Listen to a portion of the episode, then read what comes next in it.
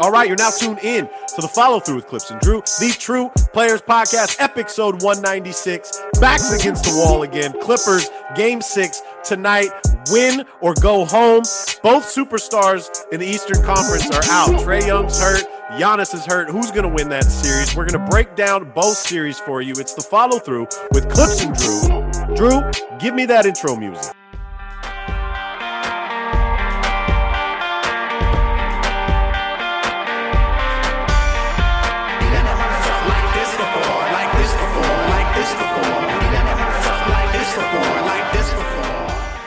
What up, podcast world? What's up, everybody? You know what it is. You know where you're at. It is the follow through with Clipps and Drew, the True Players Podcast, episode 196. I'm not sure how this podcast is going to age. It's either going to age very well or it's going to be very bad. This is the last thing I've wanted to do. It has been um, our scheduling issues. I was on vacation this past week. Drew's been trying to join the PGA Tour as of lately.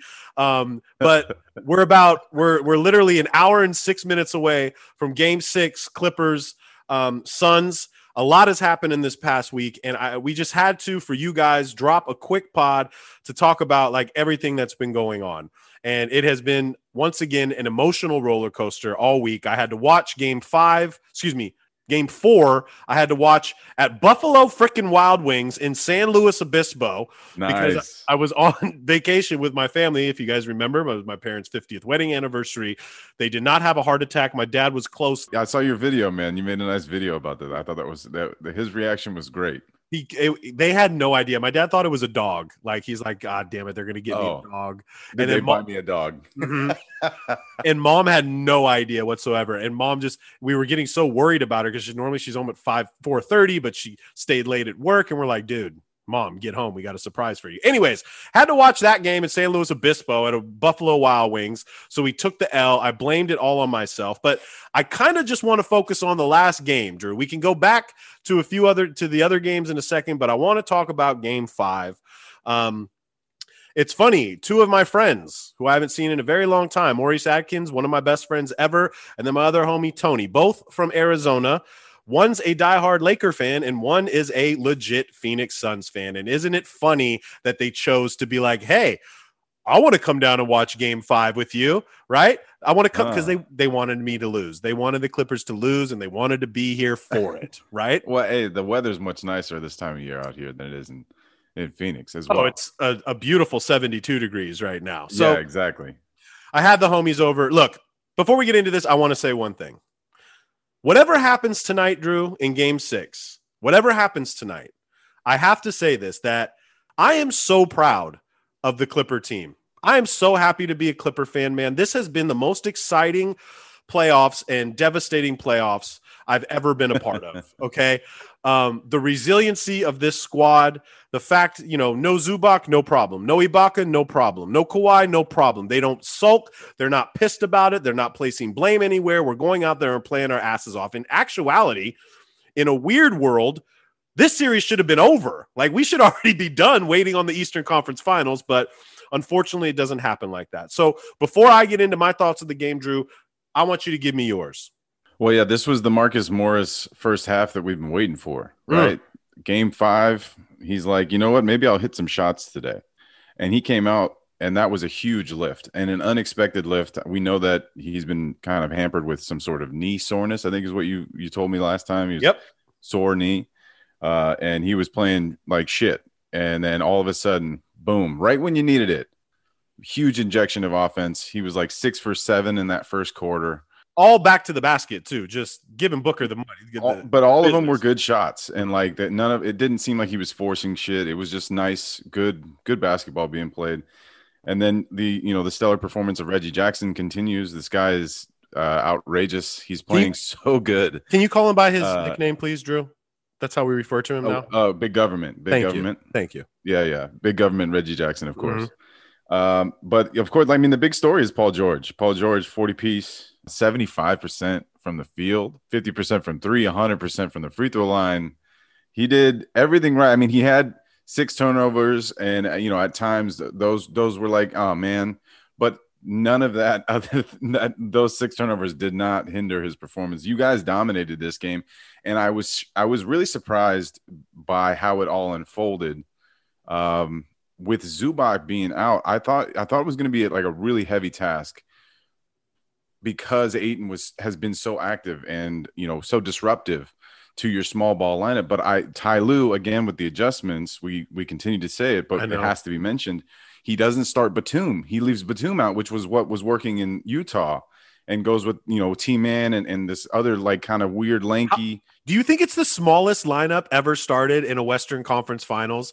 Your T Man, Reggie Jackson, Pat Bev, Mook, and PG. We're talking two point, three point guards and two forwards. Carry on. Right. I'm sorry. Right. No, I mean that's true though. But eh, but it is amazing how Terance handles Ayton a little a lot differently than than Batum does, and then having Morris on there as well. I just thought that that tweak because naturally you go, okay, we'll get Batum in, and that's the lineup that worked.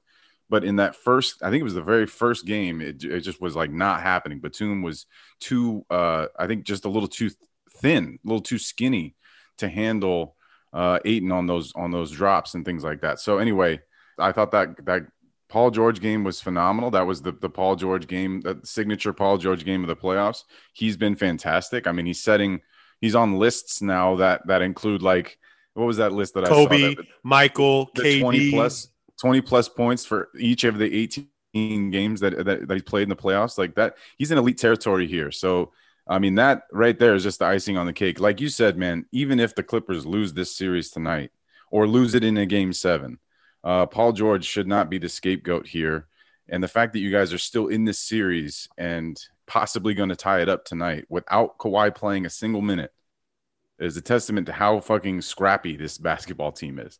This I, never say die Clipper team, which I've never said about a Clipper team before. I there it's just every it's something new every single game, man. And again, like two of these games should have been won. The Clippers should have won these games. So and uh, you know, again, repeating ourselves We've seen this team enough. Right now, we're going into game six. Nothing, there's not going to be any surprises from Phoenix or anything. We know who they are, right? And they know who we are. All that matters is who's going to play harder and make more buckets, right? And the one person you forgot to fail to you failed to mention was Patrick Beverley and the mm-hmm. defense that he's been playing and the rebounds that he's been doing. Now, what I saw in game 5 was those those second chance balls, those long balls, those offensive rebounds that we we really didn't go for we were going for everything. That's why Ayton didn't get as many rebounds as, as or offensive rebounds that he was he was used to getting. Pat Beverley was in every single play. I kind of want to talk about the flagrant on Beverley, which was not a flagrant, and then it goes to review, and even Steve Javie's like, "No, that's not a flagrant foul. Like he's not trying to do anything malicious. He's fighting through a screen." Chris, look, man, I again, Jay Crowder, Chris Paul, these guys are falling on every single three pointer they're shooting literally every single three pointer they're shooting. They're they're trying to go for the, the the four point play instead of trying to take a really good three point shot. So Patrick Beverley gets the flagrant, which at the time was a really bad call, like really bad call. It was a five point play, Drew. Five points they got on that. And then Jay Crowder legit gets Paul George right in the face, right in the face, and doesn't even go to review, just a standard foul. What what what'd you think about that? Well, the I, will tell you, man, the the the difference is the aesthetics of the of the Chris Paul foul, like the Patrick Beverley foul on Chris Paul, right? Because he got so high in the air, it was just really awkward. I don't think any of that was intentional. I mean, yes, I expect Beverley to make contact with anybody that's going to go around a screen. Like he's going to do that. He's going to he's going to make contact with the screener. He's probably going to make contact with the ball handler. He's just going to fight through that screen. And then the way that Chris jumped and the momentum from after Beverley got bumped from the screen. Just carry uh, all of that was kind of just out of nowhere. Um, so I think that one obviously looked a lot worse, right? When you just look and you compare the two just from your eye test, you go, "Damn, that one was that one was pretty crazy." I agree with you though. I think I I don't think this was like like a dirty foul by by Patrick Beverley. I think it just kind of happened. And in today's NBA, it's hard for that to happen, that Chris Paul, Patrick Beverley foul to happen, and for it not to be a flagrant, just the way that they call flagrants all the time now. But I didn't see that that, that was malicious at all. I just think it looked bad. And then Crowder's was more interesting to me because if you if you watch the slow mo, he he actually was looking at Paul George after the release to, to kind of almost ensure that he made some contact. So it seemed to me that he was trying to hit him in the face, not necessarily poke him in the eye or do anything, but I think that's what ended up happening, right? He caught him like on the eyelid, mm-hmm. um, just above the eye. And that one, you know, it was weird why that one wasn't caught. Like, for instance, like going back to the, the Draymond one against LeBron in the play in games Draymond, like they reviewed that one, but this one with Paul George, I it wasn't reviewed. Is that what you're telling me? It, it was not reviewed at all. They None. just called it, huh? Man, I mean, there's been so many reviews in this series. It's hard for me to like keep them all in line, but that one definitely should have been looked at. I mean, it's the same play, like I'm saying, with the with the LeBron and and, and Draymond play. I don't know why they wouldn't take a look at that one. I agree, and uh, again, I know people that listen to this show. You guys know how hard I've been lobbying for Paul George, and just you know, I think people need to understand that like Paul George leading the playoffs in minutes and Booker's second. And it's a it's a it's a long second in this. Like Paul George has played 150 like six more minutes than Devin Booker has played in the playoffs. He's playing his ass off. And it's like there was one point during game five where it's like Van Gundy and Mark Jackson, can can you just pick a side? Because for for two minutes they will just Paul George is the superstar of this team, and he needs to step up. He is not playing to his capabilities. Well, and then, so but then it's the greatness of Devin Booker and what he brings to the Phoenix Suns team. And then it's like Paul George. Okay, he takes a breather in the third quarter. He's played every minute except for three minutes in the whole game. And Mark Jackson's like, "See, your superstar player should be should be begging Ty Lue to get back into the game." you you want your superstar player to get back into the game. Paul George, what are you doing? And I'm like, can the guy take a breather without getting crit- criticized? What Paul George, it doesn't matter what you do. I really wish I really wish that Paul would just be more Patrick Beverley-ish. Like I love when people boo Patrick Beverley. He loves it. He embraces yeah, the villain. He wants all the smoke, right? Like even on the on the Chris Paul flagrant, he went and sat like as close as he could to Phoenix Suns fans. Boo me, throw something at me, please. right? So again, I don't I don't know what Paul George is going to have to do to get people to just realize his greatness and what he's done this playoff series, being without Kawhi Leonard and Ibaka and Zubac. I don't think Zubac's going to play tonight. I think this this whole game is just going to come down to who plays harder. And the one thing I've noticed in every one of the games is like is first quarter. If you're if you can hit shots in the first quarter, it looks really well. It looks really good. Game one, Phoenix came out blasting, you know, doing really well in the first. Clippers in game five, really well in the first. Boogie, again, an- uh, another solid game from Boogie. I think that adjustment with Ty Lue, and, and look, let's say something about adjustments. Everybody's saying the same thing about Ty Lue. We're seeing how great he is, right? He is a great coach the adjustments that he's made, the tinkering of the lineups, the substitutions, the you know we're we're, we're seeing when Luke Kennard gets in the day, gets in the game, it's a green light, and Luke's getting good looks at the at the hoop. Didn't knock him knock too many down in the last game, but he got good looks. And you know what? He gets three or four of those looks, and then okay, it's not happening. You're pulled. T Man, you're back in. Batum, let's see what you got to do. You've noticed Rondo's not playing, but as soon as Saric gets in the game, it's like, all right, Boogie, come do your thing. Now, a smart move finally because he was bullying all your small ball guys when you would go small in that rotation. Right, facts. Um, but it's like every outlet wants to just praise Ty Lue so much, and you should. He deserves it. But again, these adjustments don't work if your players aren't playing. Your players have are the guys that have to play in the game and convert on these adjustments. So as much praise as you're giving Ty Lue, I really want you to give that to Reggie Jackson and to and to Paul George and to everybody that's actually making this shit work. Even the Boogie 11 minutes. Now, Boogie, as we both know, as we say a lot, like if Boogie gets those first two or three to go in, shit, he might be jacking a couple up. He did jack a three, and, and rightfully so. I guess if you're working, you know, you deserve the rock he just physically can't keep up with a lot of these players. He can't he can't move laterally with with DeAndre when the switch comes, like how Zubac used was on, you know, Luka, or when CP gets Zubac, uh, and it's lunch meat for them. Boogie ha- stands no chance in that aspect. But knowing when to bring him in and take him out, Ty has been great at um, the confidence that the, that the, the squad's playing with. And right now, we literally just we have to leave it all on the court, and we're seeing that with you know the what we're doing with T Man, starting him. It's the second year in the NBA, and this kid's really blossoming in front of our eyes.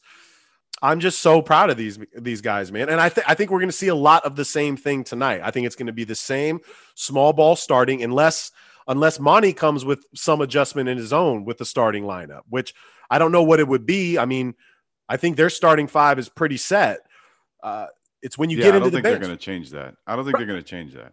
And you know what? To I know we're talking a lot about the Clippers. I also want to say something else. Like, yo, Cam Johnson, you're nice, bro. You're nice. You're going to be a great pro for the next 15 years. I really think so. Cam Payne, you know, if he's not hitting, he's not bringing a lot to the not a lot to the game. Well, his injury really changed. I think changed a lot for this series. Chris Paul hasn't been the same Chris Paul since the COVID thing, right? He came back was super rusty in Game Three, got a little bit better in Game Four and in Game Five, but he's not still not himself. You can see. I think he's getting winded. I think his his his legs are are, are kind of running away from him in second halves, and, and a lot of his long jumpers are short. You know, especially on some of these open threes, you're like, oh, that's cash, and it's just not happening for him right now. Uh, and so like having that happen and then Cam Payne rolled his ankle, which was gnarly. And I, you know, kind of hats off for him getting back on the court as fast as he did, because that was like a full turn. That was not pretty, but that was a huge thing for that series. I think for the Clippers, because he was good. He was playing amazing. I mean, game two, that that was unbelievable stuff out there. And there's a good chance that he doesn't get back to that level if he's hampered by that ankle injury because a lot of his success on offense comes from him being so quick and then he can make you know decisions. He can get by people, and then because he's so quick, they have to stay off him, and that's when he can get his three point shot going. Uh, but if he's not going to have that like electric first step, that rocket step, and be able to have confidence to go to the rim, I it's a different lineup in, intensely when like E'Twaun Moore comes in, for instance. It's, it's a huge drop off there from offensive productivity. I think E'Twaun's probably a better defender than Cam, but Cam's pretty lanky also for his size. He's got some long arms and stuff. Anyway, I think that was a big deal um, having him roll his ankle. And it's just the, you know, the continuous injury bug uh, that has plagued these playoffs is not leaving at this point. Apparently, we might, like you, I think you you posted and you said before, you said Saric has a good chance of being uh, the Finals MVP. But I like legitimately, there's a chance that we have a Finals that doesn't have all like any stars a part of it, which may be the first time ever that we would have something like this where two teams make it to the finals but are like short their best player, which is a real possibility uh, for any of these teams. But for Phoenix, the the additional uh, aspect of this also is Booker clearly not okay with the mask, right? So all of this Cam Payne rolls his ankle. Chris is still trying to uh, acclimate from uh, you know the the COVID thing, and then Booker's just not not comfortable in the mask and i get it man. Very few guys embrace it. Very few guys you know enjoy it. And then i think what i saw was that he actually reached out to rip hamilton. I don't know if you saw this yeah. as well which makes a lot of sense. It's a great phone call a great guy to reach out to. But rip fell in love with that thing. You know i you know i would i hopefully book was not just talking to rip like talk to ray allen talk to all these guys that that are shooters that have experienced this that had to wear a mask. And um, but you saw it. I think it was in, what was in game four in the third quarter. He just took it off. And today I was watching Jalen Jacoby, and Jacoby, who's broken his nose a shit ton, just said, "Fuck it." He said, "He said just take the mask off. Just don't play with the mask. You're gonna have some sort of surgery or something, or you're not. But you're also gonna be playing basketball for the next ten years, most likely. So guess what? It might happen again. So just fuck it. You know, at this point, say fuck it. And if they hit you in the face, then deal with the pain." Uh, but I do think, I mean, he ended up with 31 points in game five. But I do think that is also something that's happening on top of the fact that Pat, Patrick Beverley is just working his ass off and making him earn every single inch on the court. Um, but for the for the Suns, it is kind of like like almost a perfect storm where you just have everyone's just a little bit uncomfortable right now of the key players, the players that help them advance to this stage. And you got to think that the Clippers might be able to capitalize it, which is crazy but not that crazy because you guys are strong. You guys are playing. You know, I think you know Reggie's punching up above his his weight class for sure. And if Morris is going to have another game, I think honestly, if we're being realistic about this, if you're going to win Game Six and win this series, Morris needs to be more consistently playing like he did in Game Five. I think that's really the where the where the the hope lies for you guys. And I I do think that there's a, there's a really good chance because of this random these random things that are happening to the key players on the Suns for you to take advantage of this opportunity and win game seven and or game six and then possibly game seven. I mean, the one the one good thing is that we beat them in Phoenix, right? We finally beat them in their house. And seeing the fans leave was one of the best moments ever. Just seeing them leave with two minutes to go because that's a rowdy ass bunch. I respect. I respect. Yeah. I, I, know a few fun, Suns fans, and I actually, you know, uh, IG lived a few of them that follow us to talk to them after the game. Again, I like to talk a little bit of my shit too. So, uh, winning one in Phoenix, like it's in our head now. If we can get this to seven, yo, like we we can pull this off. We're at home tonight. We need the, the, we need the energy tonight. And like you said, Drew, I don't necessarily think Morris has to have 20 at halftime to win, but we need him to hit consistent shots. Luke Kennard, when you come in, I need consistent shots. Even getting the few buckets from Patrick Beverley. If you can knock down two threes and get a couple to, to the hoop, that's what we need. T man, if we can get you doing that, take a little bit of the load off of Paul George. Um, but I'm I'm confident, man. And again, if this doesn't work out the way I want it to be, I'm still extremely happy to be a Clipper fan. I do want to say something though. Uh, something that stands well with things that we've said all season is that we have said since day one of this this season starting was the healthiest team is going to win the, the NBA championship, and we're seeing this right now. And then I'm looking to the other side, and I'm like, yo, we can we can beat the Bucks. Clippers can beat the Bucks and the Hawks with what we have right now. Like I know we can beat these guys. They are two beatable teams seeing an NBA championship right now, I can see it. If we, I think Phoenix is better than than Milwaukee and Atlanta. I really do. So if we can get past this hump, I really think we have a shot at winning the title. But again, it's we have to win tonight. So moving forward to the other side, uh, the, the the other the other conference, the Eastern Conference, it's now tied up two two. Uh, Milwaukee, Atlanta. We got Trae hurt, who's who's spraining his ankle on a ref. And then we got uh, Giannis, who looks like he blew his knee out last night, but it's a hyperextension. I don't know. I was busy all day today. I don't know if they said an MRI. Like, what did they get it, Drew? They did. Yeah. Apparently, there was no ligament damage. Okay, uh, that's great. Came out with, and he. It's just it's just one of those things where if that was you and me, our legs are fucked. Like I'm amputated, bro. I'm getting an amputation. Yeah. My kneecap is dislocated. All of the things are fucked. But because Giannis is just like you know the most pliable freak of nature. He's, he's just his muscles and his bones they were just like all right that was weird but i think we're okay. Like the fact that he walked off the floor Giannis. I dude i was watching it and i i could i when it happened i just turned away. I, I wasn't i'm not trying to watch that shit. I watched it you once me, i i get real squeamish about that stuff. I just can't watch injuries. I don't know. I don't have the stomach for it. I could never be a doctor or, or an emt or any of that shit. Mm-hmm. um even when I watch, mm, you know, my my girl show Grey's Anatomy, I like the surgery surgical scenes. I'm I'm out. I'm out. I don't need it. Anyway, I'm I'm watching that. I was just like, oh no. So I stood up, left the room. But when I saw him walking off the floor, I thought it was like a replay of another injury. I thought they cut to a different time. I didn't think that the, he would be able to walk off the court and then walk back as if he was like, "I, coach, do you need me?" Like, it's like, no, Giannis, we're down by 20 now. Just go relax and go get an MRI. Go ice it that that series, the the Bucks and the Hawks series, was really fun until those injuries happened. And like when Trae went out, it was a huge deflated moment for the Hawks. You could see it. Uh, and then when Giannis went out, the same thing happened for the Bucks. Like it was just like, well, fuck. but hey, can we do something real quick? Can you and me? Can we clap it up? Can we clap it up together real quick for the Bucks offense? For for Mike? finally, can we clap that up just I just for a second because there is some positives here in this series, and they finally made an offensive adjustment to utilize Khris Middleton more and have Giannis be a screener and involved in an offensive play a lot more. And I just had to say, it brought a huge smile to my face to see the start of the series go like that and Giannis isn't backing up and then going in and backing up and going. It only took four years, Drew. It only took four years to figure this out. Budenholzer's like, you guys, you guys think I didn't have this? I had this in the back pocket the whole time. I just needed the right moment. What and a pick and roll! Like, can we just run a pick and roll? and and Middleton is flourishing. Jrue Holiday, huge first game performance. Of course, they ended up losing that first game, mm-hmm but you can see he he was very intent in the first two games on like getting himself going. He didn't have the best uh, last two games offensively, but you know we we're seeing more of the Jrue Holiday that we're used to on the offensive end.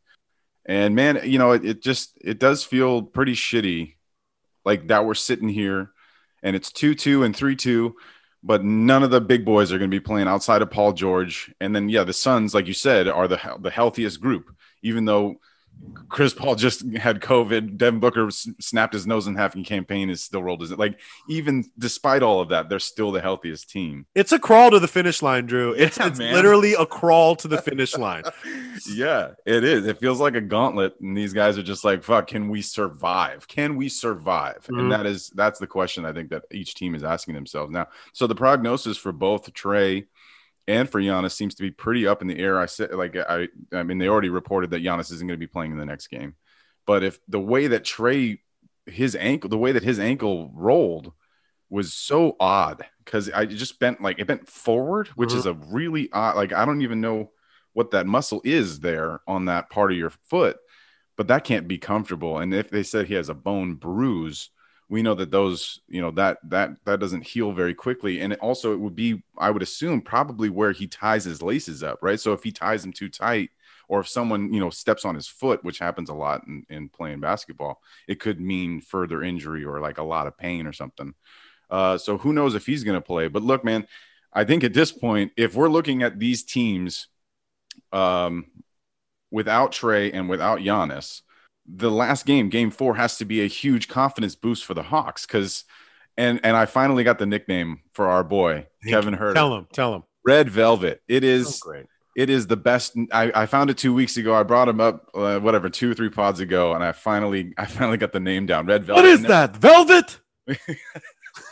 exactly. Coming to America. sh- Shout out. And then they're also calling him not Kevin, but Kayvon. Kayvon Love it. Huerter. That's that's all. it- It's fantastic. Atlanta is just bringing it all out right now. It's fantastic. So, but but because of how well he played, kind of uh, handling the ball for them, which was surprising. He didn't have like the best shooting night, but how calm he was on the ball and how he was facilitating. I think he had eight or nine assists in that game. He doesn't Um, look shook at all, Drew. Like he just looks like he's been there before. And And I think he's the best defender. I think he's the best defender that the Hawks have now that Hunter Hunter, you know, also is gone for this team. Jesus. Mm. Um, but you know, I think he would be their best defender normal in normal circumstances. But Huerter's, you know, not scared to guard Middleton. He he bodies he tries to body up against Giannis. Uh, I think he does pretty well against Jrue when all these switching and things happen. So uh, it, but it leads me to this question. So like we're talking about these two teams potentially without their their stars. If you had to call it, who do you think is is going to come out of that? If if just for instance, Giannis and Trae don't play for the rest of the season, Hawks, Hawks. They're they they have so much. I mean, look, man, the the Gallo pickup, the Lou Williams, these guys have been there before, and they're bucket getters. And when you have Lou a Williams Huerter, huge in that last one. Uh, huge. And I've seen Lou do this all the time. And it's like, okay, Trae goes down, but Lou's been here before. He can get the buckets. And again, Gallo, and you got a gr- really good big man in in Capela, and John Collins is turning into a I'm going to get my bag kind of guy. He turned down his extension for a reason, and any I would love a John Collins on my team. I think he Lakers would love a John Collins on on your on your team. Um, I just think they have more firepower and more in the tank. Like I don't know why Snell doesn't play at all either. I don't know what his deal because he can knock down a He three didn't, he didn't. He hasn't gotten a minute. a minute, and I'm a little minute, I don't think. No, and I'm a little shook at that because he's another bucket getter that that can put up jumpers and hit shots. And I think maybe we'll see him a little more. But look, this is this is the sad thing is like we were at the precipice of like, wow, Trae Young might just be he might be the next guy up. I compared it, and maybe I'm a little overboard on this, Drew, but we this these this past month with Trae Young was very like Linsanity ish. Okay, not as much hype, I guess, because we know Trae Young is a very good basketball player, but just the numbers he's putting up, he's the smallest dude on the court. Uh, Jackie MacMullan said on on Bill's pod, and she she told this story of like Trae was in eighth grade, and like they had heard the the varsity team, the high schools have been heard heard about him. There's an AAU tournament. One of the coaches was like, "We should, you know, you should try this Trae Young guy out." And Trae comes to the the practice or the warm up, whatever it was, and like hop to the front of the line to like take shots and like pick me first. Like I'm I'm the guy up. And like the team laughed laughed at him. And then the next day he did the same exact thing. Point being that Trae Young thinks he's the best player on the court at all times. And those are the kind of that's the attitude that you need. That's that Steph Curry thing. That's that KD thing where like, look, I am the best player on the court. Now, he's also turning into an extremely cocky player on the court, right? Like I'm not a I hated the shimmy. I hated the shimmy. You did? I okay, I I you know I love shit talking, okay? Um I thought the shimmy was a little much and I I really liked how Giannis went to the bench. It was like, "Yo, Do you see what this guy's doing in our house? Like he's shimmying, right? I also feel that there has been probably, I think I had three three times written down where Trae Young deserved a tech. Like he is berating officials often, right? And we're talking about a guy, a young cat, and he's out there pointing fingers, screaming at the refs. And he's not the only one. Again, this goes, I am so unbiased in this situation. I think the players are talking way too much. Clippers, Suns, Hawks, Bucks, everybody's screaming at the refs at all times, right? It's every whistle. Every, Every whistle. freaking whistle, right? Yep. It's not as bad as the Lob City Clippers, but like, yo, it's getting there. Devin Booker's complaining about everything. Uh, Yeah. Chris Paul obviously is doing the same thing. Paul George just can't get a freaking call, and he's just like, can can can I just get one, right?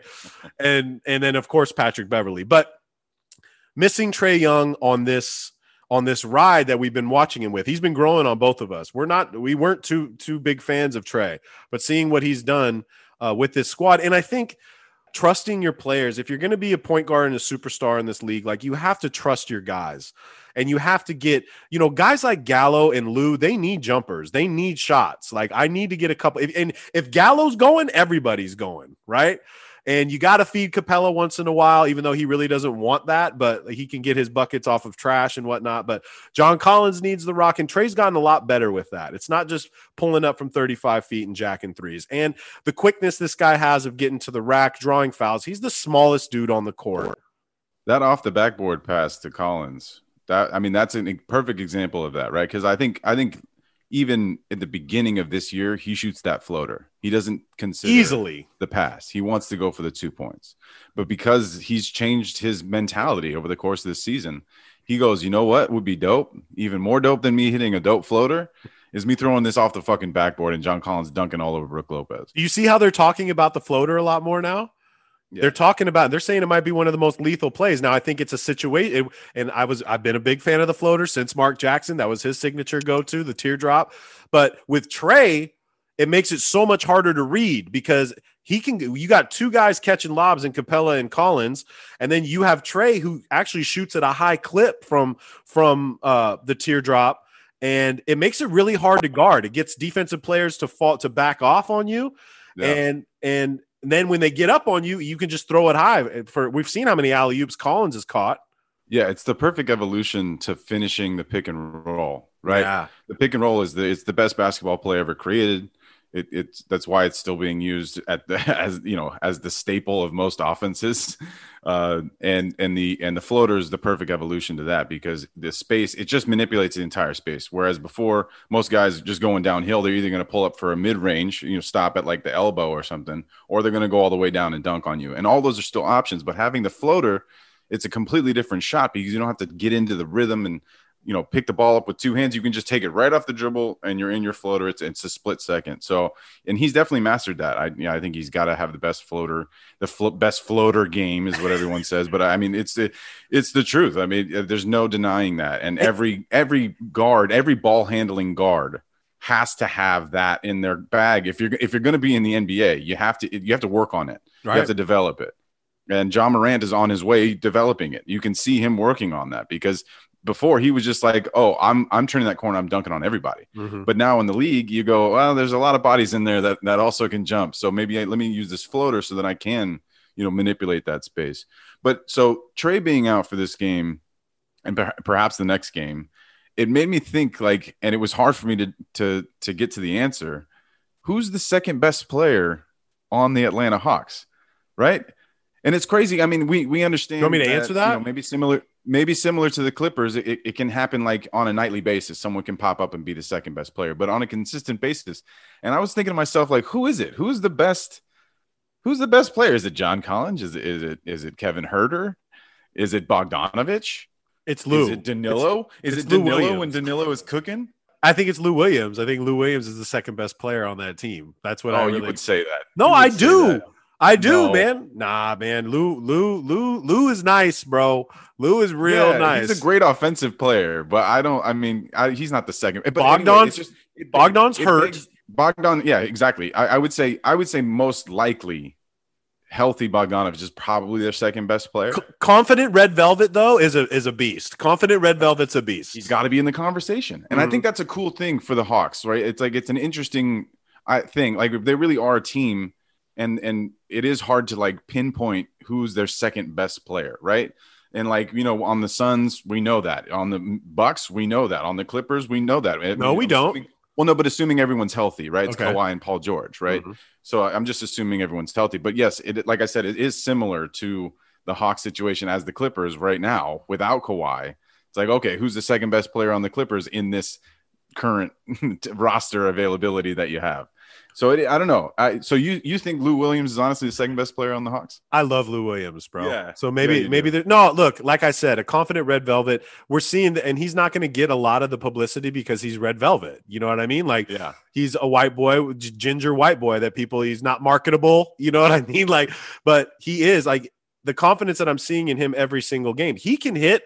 He can take it to the rack. He can Yeah. play good defense, and he doesn't He's take dumb. handles. Got decent handles, and he's and he doesn't take dumbass shots. Right. I think so. Like moving forward in the series, we know Giannis is going to be out. We don't know whether or not Trae's going to be out for the next game. If Giannis is out and Trey plays, I think the Hawks have to be favored pretty substantially. If both guys are out, I think it's going to be a you know a pretty interesting match to kind of see who's who's hitting. Right. It could it could just come down to like. All right. Well, who's actually going to who's going to take this opportunity out of everyone on the court? Anyone could Giannis- be the leading scorer for either team. if Giannis doesn't play, like this is you're gonna need that Bryn Forbes game from the, series, series. prior, you know, like or two series ago, whenever it was. You're gonna need the Bryn Forbes game. You're gonna need Lopez, which is so weird to say. You're gonna need Lopez to actually give you buckets. You're gonna need if uh, you know Middleton's gonna have to be the guy that drops 30 plus, and he can.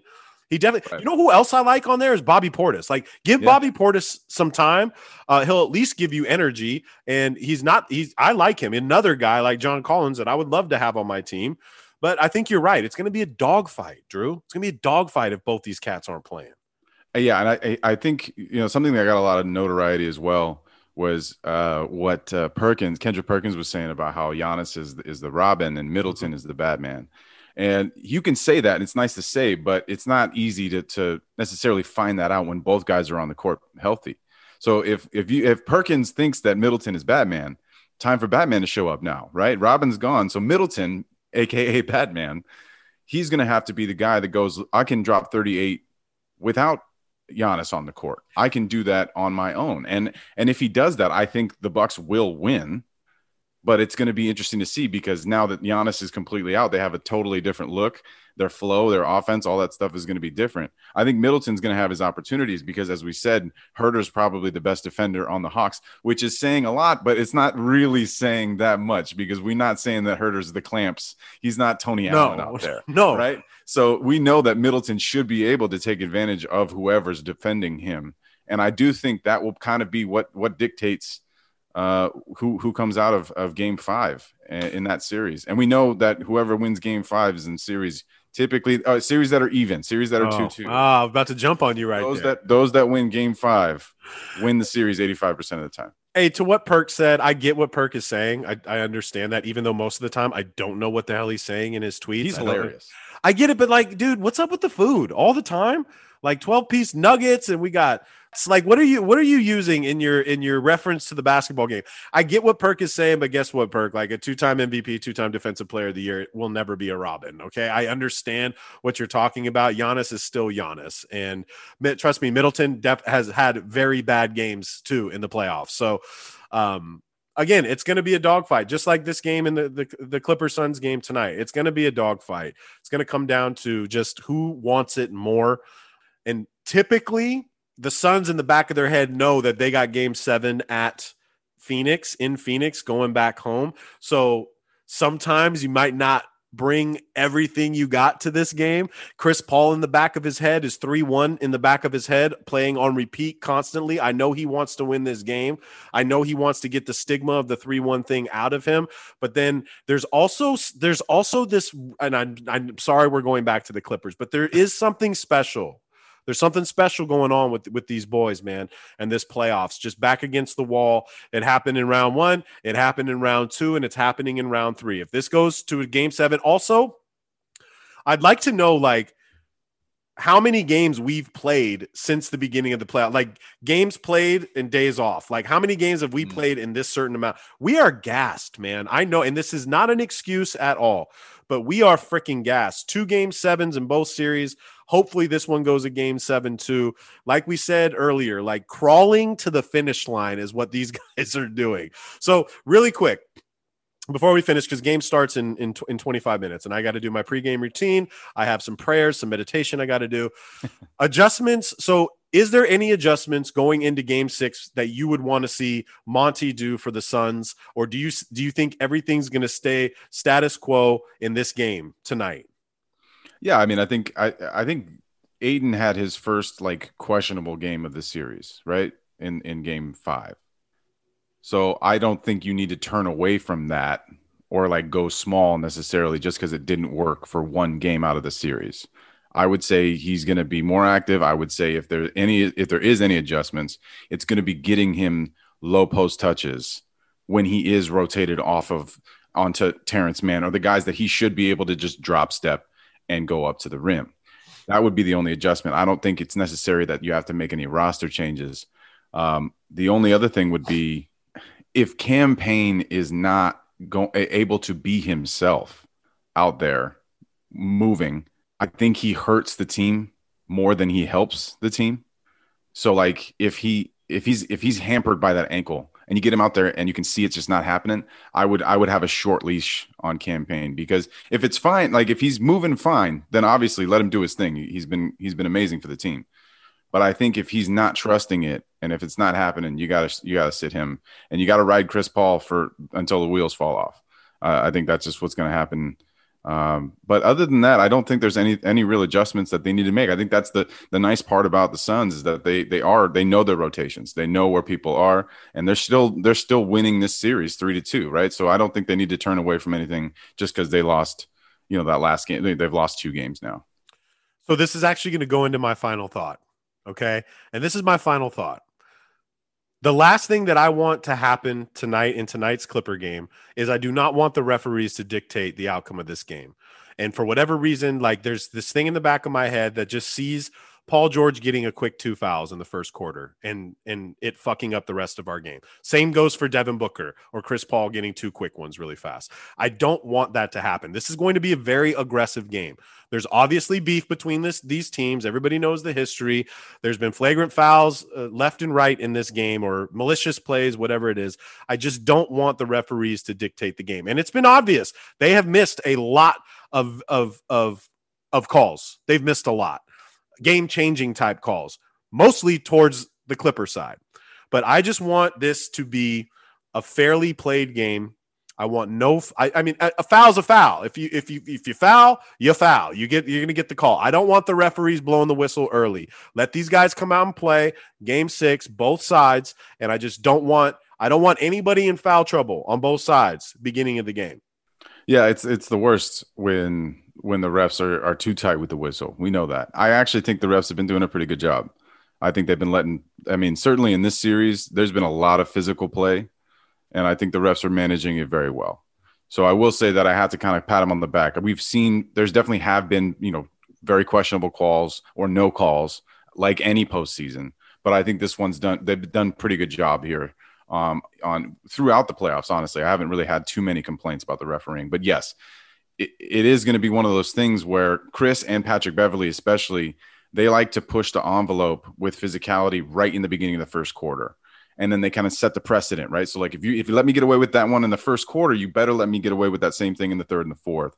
So I will it will be interesting to see if if one of those refs out there tries to like nip that in the bud and call a couple quick ones to go we're not actually not going to let that play because by the time it gets to the fourth quarter this could lead to technical fouls and and you know players being done with the physicality but yeah i'm my, I'm, I'm with you there i don't i don't want it to be paul george on the bench or book or Ayton. i just let's let's play the game also, I want to say something in closing as well. And I know you do you have a final thought you want to get out? I do. Yeah. Okay. You know how much I love CP. I do. I love yeah. I love Chris Paul. I love him so much. I felt so bad posting the memes on our page, but it had to happen, right? And the memes were great. I didn't think did you think there was a Paul George push off on that or it was a, it was acting job? I think I think Paul George got got a normal nudge. The standard. Chris. Right. I think Chris fell a little bit. I think that I think it was a combo, right? It just I think Paul George nudged him off balance, and then it was like, oh nope, I don't, I can't recover from that. So I do think it was a combo. I don't think it was like the dirtiest crossover ever. I'm not going to No. sit there and go like, "Oh my god," like he broke his ankles. I No, it was a stop on the dime behind the back. It wasn't even Yeah. actually a crossover. right, exactly. And so yeah, so I, I do. I think Chris fell, but I also think Paul George got a little bit in there. But I mean, that's that's going to happen on every every move that an offensive player makes. But I made sure on our page to let people know it would have been a whole different narrative if it was the other way around. And that's and that's real, real That talk. real. If if if Paul George got busted ass out of the frame, it would have been viral video all day long. Final thoughts, Drew. What you got? Uh, my final thoughts are why why do we have the coach conversations in between the quarters? I hate it. I hate Why it we- so much. what what is it doing? What is it doing? We ask we have to ask them one question or two questions or three questions, and then we take away from the actual game. And I'm looking at Rachel Nichols and Ty Lue instead of like the layup that we just missed in, in the beginning of the of the quarter. I just I understand they're like trying to you know provide some insight, but they're asking these softball ass questions. It's like, well, you know, here's the stats, coach. You, you let them shoot 52% from three. What do you need to do in the, in the second Play quarter? defense. That's what we got to play. Like, well, you know, we have to do a little bit better job of closing out that space. We can't let them catch those threes that easily. And you know, they, they've been shooting them well, but hopefully we'll miss some. I think that's what we're going to do in the second half. And it's like, okay, this is just a waste of time. So that's that. My final thoughts is, let's figure some else. Something I'll else tell you what- I, I I like. Here's what I like when they when they cut to the the mic'd up coach in the huddle. Mhm. I like that more, even though it's the same softball ass bullshit, and we don't ever very we very rarely hear anything insightful. But at least the, that audio, you can put that somewhere, or even have it being played over the top of the game while the game's happening. Just have it playing just the audio. I would, I would, I'm for that. But these taking the coaches away from their team and not letting them eh, during a timeout talk Coach to their and team? coach the team, Mhm. And then also having it be a useless conversation. It's just a waste of time. no coach you can tell that no coach by their body language wants to be doing those interviews. Not one. You want to know a, a cool way to fix that? Get yogi ferrell get one of the dudes riding the bench. Interview Or an him. assistant coach. or an assistant coach. But ask you know interview one of the players. What do you think is going on? Well shit devin booker's giving us the business right now. Maybe we need to step it up on him a little bit. You know cp's getting away with a flagrant foul but i didn't say anything. You didn't hear it from me on the bench it'd be either get rid of it like you said or continue the audio you get way more insight to what the coach and what the team's doing when the coach is mic'd up Yeah. That's yeah, that's I think that's the easiest way to do it. And I don't I don't really understand why, other than to validate having Rachel Nichols in the arena, right? they have to they have to make sure that Rachel and like Chris Haynes have something to do. So okay, we'll do that. We'll have to do this. And I will say I I was for it back when it was Craig Sager and Popovich. Those that shit was hilarious. And I do think there there are tiny gems that happen within these exchanges that are hilarious or you know just really interesting. But it, they're so few and far between, and most of the time it's just nonsense. And the coach is losing, and he's fucking pissed, and it just doesn't make any sense. and sense. he doesn't want to talk to you No, no, i'm totally with you on that all right uh real quick who's winning tonight drew who you got clippers suns who you got so this game is in Los Angeles. la baby I think the supporting cast for the Clippers is going to be very good tonight. That's what I'm. That's what I'm. I don't saying. like that answer, Drew. Don't Paul be George- around the bush. I'm giving you an answer, and I'm explaining why I'm choosing Oh. it. Okay. the Clippers are going to be, I think, good top to bottom. I think Paul George is going to be good. I don't expect him to have another 40 piece, but I expect him to be just as good as he has been this entire postseason. And I think the Clippers win a tight one because uh, Phoenix is still trying to get their shit together after all these discombobulated parts that have, have, have gone the, the wrong way for them uh, in the beginning of this series. I'm with that. I'm with that. Only time will tell, Drew. We have 15 minutes till tip off. I will either be zero dark 30 for the next two days, or I will be lit on our Instagram page. So it is the follow through with Clipps and Drew. We're coming back soon, y'all. And we're ghosts. You know what it is. You know what it is. You know where you're at. This is the